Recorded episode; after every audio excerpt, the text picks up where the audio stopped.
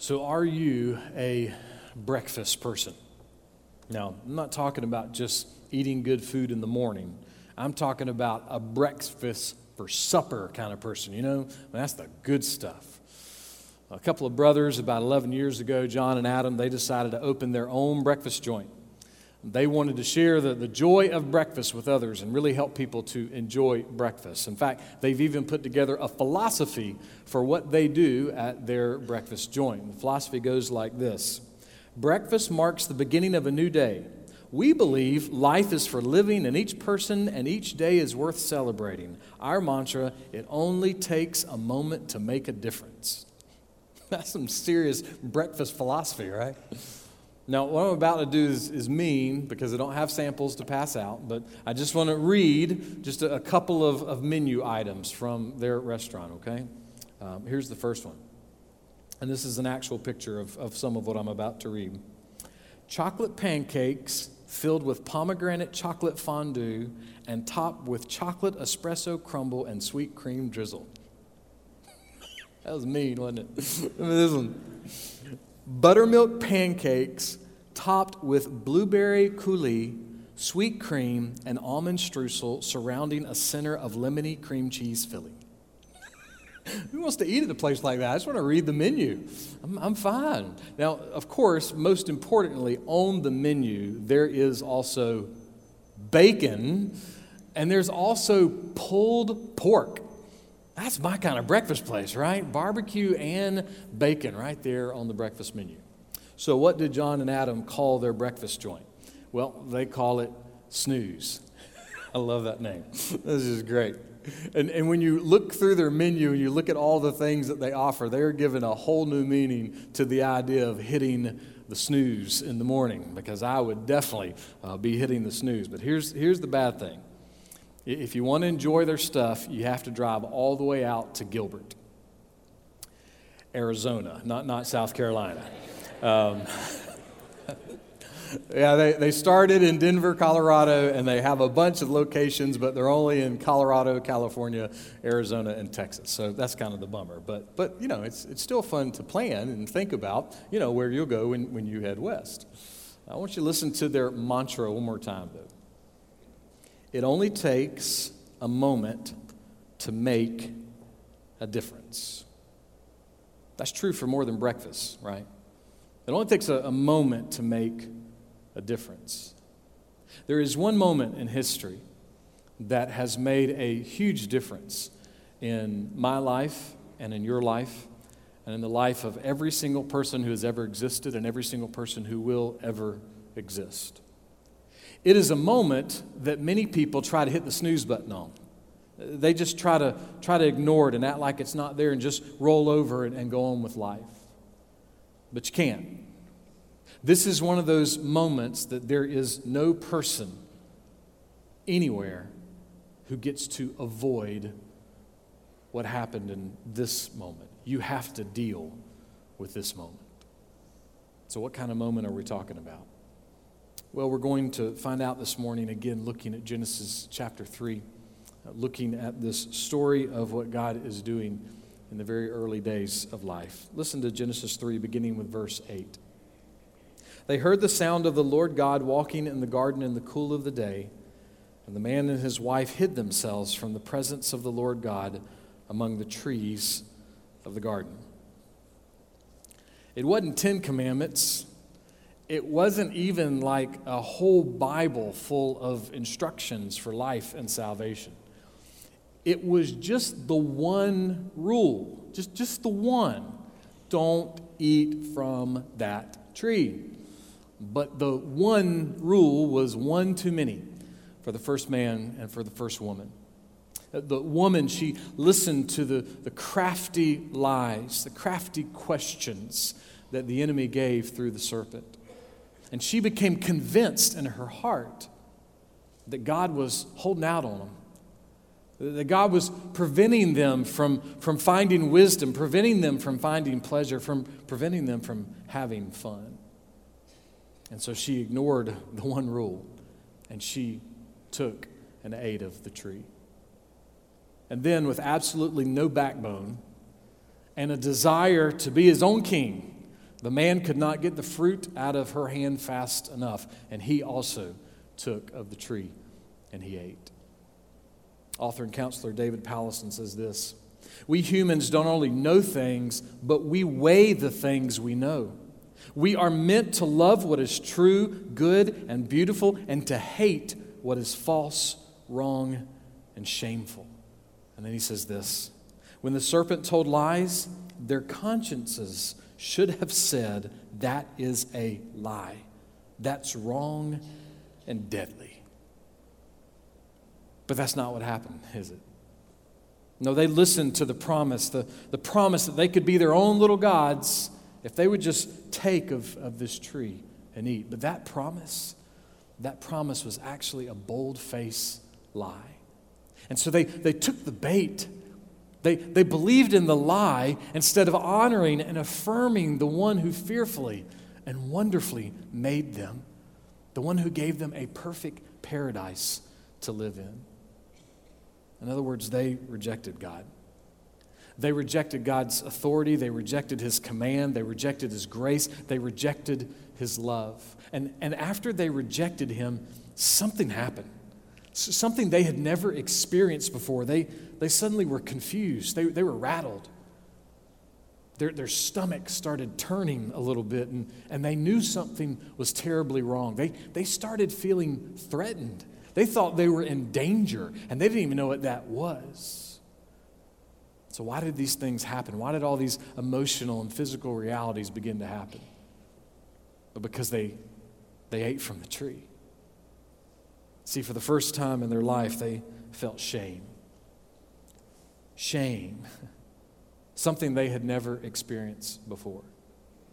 Something they were not familiar with. And what did they do with their shame? Well, here's what they didn't do they did not run to God for help. They didn't. They, they didn't turn to God and ask for help. They took their shame and they kept marching in their own independence. They kept communicating to themselves that, that they were okay. But even worse, according to the scriptures, they, they didn't run to God and they tried to cover up their shame. They made the, the first eco organic green clothing that's ever been made. And they covered themselves up. They, they tried to cover their sin, they tried to cover their shame. They knew they had rejected God. They knew they had rejected God's ways. They knew that something was terribly wrong, but their response was not to turn to God. Their response was to turn to themselves. They turned inward. They didn't think about what it meant to love God first and most. They didn't think about what it meant to love one another. They, they didn't think about how they could help one another. They just turned inward. They turned away from God and they, they kept moving toward an independent lifestyle because they were convinced that the more independent they were, the more personal happiness they would find. In other words, what they started doing was looking out for number one. Any part of that sound familiar to any of us? What else did they do with their shame? Listen again to verse 8. And the man and his wife hid themselves from the presence of the Lord God among the trees of the garden. That they hid. Why would they hid? Why would they hide? I mean, they had never done anything like this before. Well, suddenly, that turning in their stomach, they were afraid of God. Not in fear of God, not in fear of His awesomeness, not in, in fear of who He was, but they were actually afraid of God. Why? They'd never been afraid of God before. Where they were afraid because they ate from the tree. They sinned. They ignored God's instruction. They believe sin's lie of pleasure instead of believing the Lord of promise. And here's the thing we inherited that lie from them. Pastor and author Scott Sauls, says this our first parents set the tone for the rest of us. Ever since Eden, every man, woman, and child has been facing a hidden battle with shame. The vague sense there's something deeply wrong with us compels us to hide, blame, and run for cover. Left to ourselves, we are helplessly and restlessly turned inward. When we turn inward instead of turning Godward, we will immediately or eventually or ultimately grow restless. Our emotions, our spiritual life will be dominated, overwhelmed, defined by a restless misery, a restless apathy, a restless fear, a restless worry, restless stubbornness, restless pride. And that type of restlessness, that, that existence in restlessness, it's a dead end on a cul de sac of helplessness. We sin, we dishonor God, we feel the shame, and we move toward restlessness, and it leads toward helplessness. We, we just feel helpless in our thoughts and our attitudes. We, we will feel helpless because nothing we do ever works. And that restless, helpless reality will never go away if we do not have confidence that death only has a sting. And see, there's no way that we will have confidence that death is not the real and final end, that death only has a sting if we look inward. The only way we can have confidence that death is not the end is by looking outward. You see, sin's lie of pleasure, it, it starts on the inside of us and then it works all the way through every part of our lives. But the difference is the promise of God in and through Jesus Christ it begins outside of us. The truth of the promise of the gospel begins beyond us. Really, it begins before the foundations of the world. And then we see it in the manger, and we see it on the cross, and, and it comes from the empty tomb. And by faith, through the work of the Holy Spirit, that, that promise, it makes its way inside of us. And we become convinced that everything about God's promise is not only true and real, but we become convinced that it has been purchased perfectly and guaranteed by the very blood of Jesus Christ. Outward to inward, and then it becomes the definitive part of our existence. But there are many people that will say that the promises of God, that the events of the garden, and that the gospel itself is, is nothing but a bunch of fairy tales. Stephen Hawking is a theoretical physicist. He has made uh, amazing pioneering contributions in the world of, of physics and astronomy and math, among other subjects. The disease ALS has been paralyzing his body for decades, and now his only way of communicating is through one cheek muscle and really an amazing speech generating machine. Six years ago, he said this I regard the brain as a computer which will stop working when its components fail. There is no heaven or afterlife for broken down computers. That is a fairy story for people afraid of the dark. Now, I'm a simple boy from South Carolina. Average intelligence. Mostly, I probably can't pronounce or spell the words that Dr. Hawking uses on a daily basis. So I realize I'm not in the same league. However, because of the historical and biblical truth about Jesus of Nazareth, and because of the work of the Holy Spirit in and around that truth, I would offer a, gracious response to those who believe that God and His ways are nothing more than a, a fairy story. And I would break it down maybe in three questions. Is it possible that a person's disregard for the one true sovereign God might stop working one day, that that disregard might, might fail? Is it possible that there is a heaven and there is an afterlife and that it is owned by the one true sovereign God? And is it possible that the gospel of Jesus Christ is a everlasting truth that has been embraced by people who are no longer afraid of the light. Or in other words, if the notion is that people only follow Jesus because they're afraid of the dark, would it not at least be possible that people who reject Jesus reject him because they are afraid of his light? the light of the gospel. Maybe one of the most famous verses in all the Bible is, is John 3.16, for, for God so loved the world that he gave his, his one and only begotten Son, that whoever would believe in him will not perish but have everlasting eternal life. Two sentences later, Jesus says this, John 3:18. He who does not believe has been judged already, because he has not believed in the name of the only begotten Son of God. Judged already. What, what does that mean?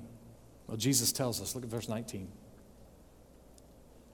This is the judgment that the light has come into the world, and men loved the darkness rather than the light, for their deeds were evil.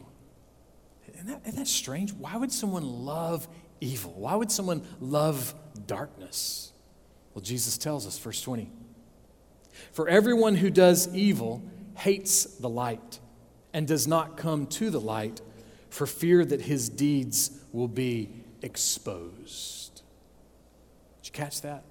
See, we're, we're not afraid of the dark, we're afraid of the light. We're not afraid of, of the dark. We're, we're afraid of what the light of the gospel will do to us. And where do we get that from? Well, we inherited it from the garden. See, the first man and the first woman, they, they made their eco clothing. They, they tried to cover up their sin. They tried to cover up their shame. They tried to hide from God. There's one problem with that. God is like the all time quarterback of, of hide and seek. He never, ever, ever loses. ever. He sees everything, He knows everything. You can't hide from God. But that, that's not to scare you, that's a fact. You cannot hide from God, it is not possible. So, what does the Lord do? Listen to verse 9. Then the Lord God called to the man and said to him, Where are you? So, if God knows everything, then why would he ask the man where he is? I mean, God, God knows exactly where he is. So, so, what's he doing? Is he trying to be that kind of rude, obnoxious, mean father? You know, is he playing that role? Boy, I know you in there. You better come on out here and get what's coming to you. We don't see that. We don't see that anywhere. There's no indication or evidence that's what God's doing. Don't be confused, though. God is holy and He is just and He is pure and He will deal with their disobedience. They will be punished. But there's no sign here that God is screaming mad. There's no sign that He's coming shouting threats at them. So why does He ask? Why does He say, Where are you? Is He being some kind of you know, sarcastic gardener? You know, just messing with the man, even though he knows where he is? I'm just going to see what he says. No. In fact, the very picture of God approaching the man reveals that, that God is very graciously allowing the man an opportunity to come clean and repent. He's given him an, an opportunity to, to step into the light and to receive grace and forgiveness. So, how does the man respond? Listen to verse 10. He said, I heard the sound of you in the garden, and I was afraid because I was naked. So I hid myself. Again, we have no indication that he has ever done this before. No indication that he's ever had to hide from God before. So, so what changed? He ate from the tree. Sin entered the world. Shame entered the world. And that's what sin does to my life, and that's what sin does to your life. It turns everything upside down. See, according to what we read in the scriptures, the Bible says the man and the woman were created in the image of God. Therefore, by their very nature, they were designed to worship God, to enjoy God, and to be near to God. But sin messed all of that up. It turned everything upside down. And it sent them running to hide in the bushes. Sin will destroy our lives. Sin will mess up everything. It will turn everything upside down. Years later, their son was believing the same lie. Their, their son was convinced that, that his pleasure, that his fun, that what he wanted was much more important than honoring and affirming God. And this is what the Lord said to him Genesis 4 7.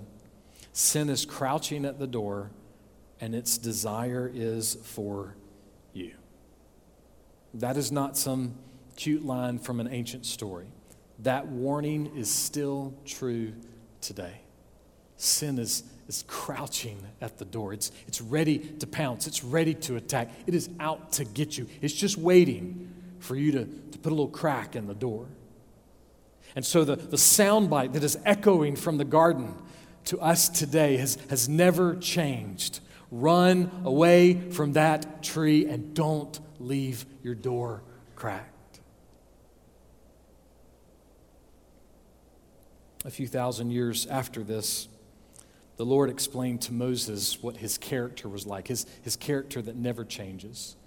Exodus 34, verse 6. The Lord, the Lord God, compassionate and gracious, slow to anger, and abounding in loving kindness and truth. The compassion, the, the grace that God has as the definition of his character, that, that slow crawl to anger, it was first given to the man. God was gracious, he was compassionate to him. And contrary to what you may hear in modern accusations, contrary to what you may hear in historic accusations, God is still gracious and He is still compassionate.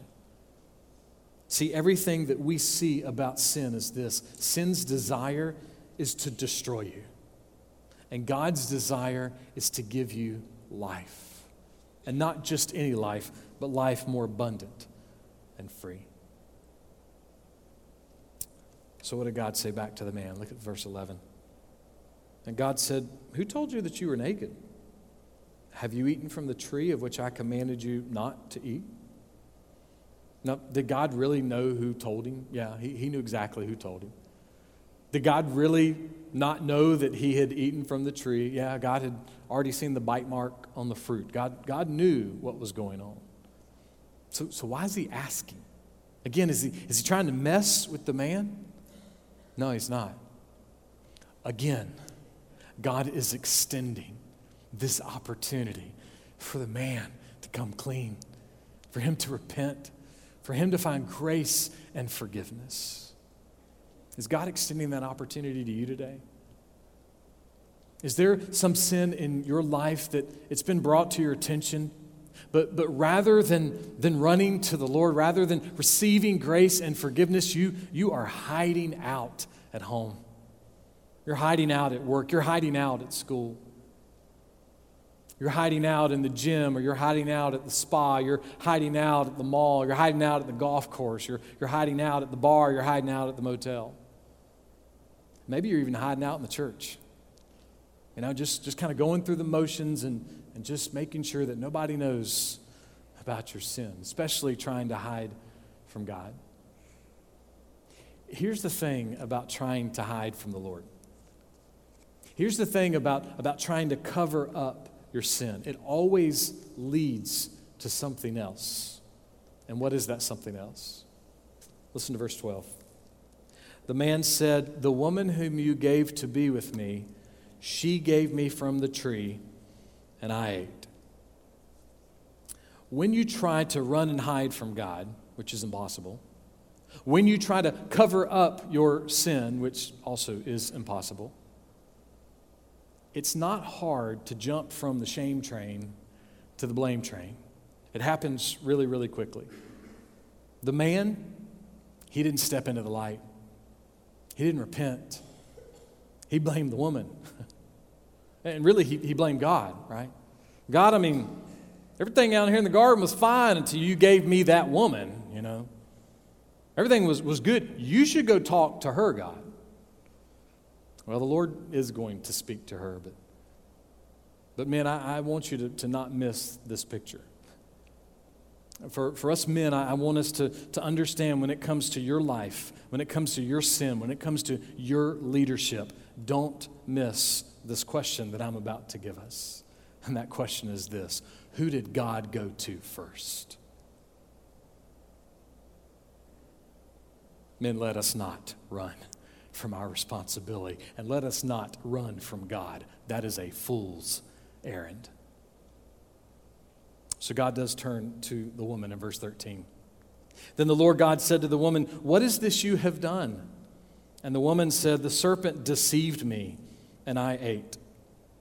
Well, she jumped on the blame train for sure, but, but at least she blamed the enemy instead of blaming God. You know, I mean, she, she at least started stepping in the right direction. You know, and, and she did not, you know, pass the buck on to the man the way he passed the buck on to her. So, so at least she's kind of in the right ballpark, but in essence, she's, she's really not in the right ballpark, right? Because the truth of the matter is, she did not repent either. So, so what? what, what does this ancient moment in a garden have to do with us? Why does it matter? Why does it matter that they were ashamed? Why does it matter that they made clothes out of fig leaves? Why does it matter that they were blaming each other and, and blaming the enemy for what they had done? Well, outside of the person and the work of Jesus Christ on this earth, and really we might say because of the person and the work of Jesus Christ on this earth, this moment in history is, is the most pivotal moment in history. And the reality is, every question and every comment and, and every detail and every philosophy and every theory that is out there on Genesis chapter 3, everything that's out there about what happened with the man and the woman and the serpent, will not be answered in, in one sermon and couldn't be answered in a, in a million sermons. And so, what I want to do is, is just let you know there's, there's way too much to cover. And so, I want to be sure at least we get one thing one thing out of this moment, one thing out of this defining moment that we cannot run away from. One reason that all of this shame and all of this sin and all of this blame matters in your life and in my life. And that one thing goes like this Jeff Thomas writes Until you take responsibility for your own life and confess your own sin, there can be no healing until you take responsibility for your own life and confess your own sin, there can be no healing. No healing. No real help. No real hope. None. Running, hiding, rebelling, it always ends up with restless misery. And you always are restless in your misery with sin crouching at your door. I know what you're thinking. Man, I'm glad I rolled into church today. Man, thanks for, thanks for that depressing news, preacher. So, is there any good news here? Yes. There is good, super, fantastic, wonderful news here. And it was all the way back in verse 9. Then the Lord God called to the man. God was dishonored. God was rejected. By their actions and their attitudes, God was mocked. Really, he was hated. And yet, we don't find God disappearing into a castle tower. We don't find God running into the garden screaming and shouting and threatening with anger. We don't find God running into the garden rejecting them in the cool of the day, we find God coming to pursue them. Pursue them with grace, pursue them with forgiveness. And friend, I want you to know that, that God, through his only begotten Son, is still pursuing. He might be pursuing you this morning. I love how Charles Wesley wrote about the beauty of the only begotten Son years ago. He left his Father's throne above, so free, so infinite his grace. He emptied himself of all but love and bled for Adam's restless, helpless race. Tis mercy all, immense and free. Why? For oh my God, it found out me. Amazing love. How can it be that, that thou, my God, has, has died for me? Amazing love, knowing that I reject you and dishonor you and don't affirm you, yet still you come pursuing me with grace and mercy and forgiveness and love. Oh, friend, let us look at the garden and not run and hide. Let us look at the garden and not, and not foolishly try to cover our sin, but let us see the God of the universe pursuing us through his Son. And let us come to Jesus. And let us come to Jesus. And over and over again, let us come to Jesus and live. Let us come to Jesus and live.